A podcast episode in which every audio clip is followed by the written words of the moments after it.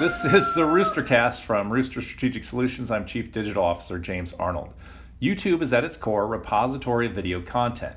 It is heavily search dependent, which is a great thing because the best search company out there owns it, and that's Google.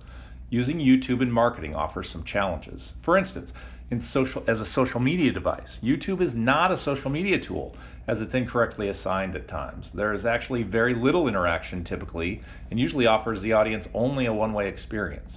Some use it to expand thought leadership on a topic via educational video content, video podcasts, etc. I'd encourage clients that the best deployment of YouTube is as a driver to greater content on the corporate website. That's where a brand can deepen the relationship with an audience and increase the audience's perception or willingness to buy. The thing to remember is any traffic on YouTube ultimately benefits YouTube, not the content provider. YouTube matters because it hosts 2 billion active monthly users, including 73% of US adults. 500 hours of content is uploaded every minute. YouTube is really just about being a part of the conversation around key topics.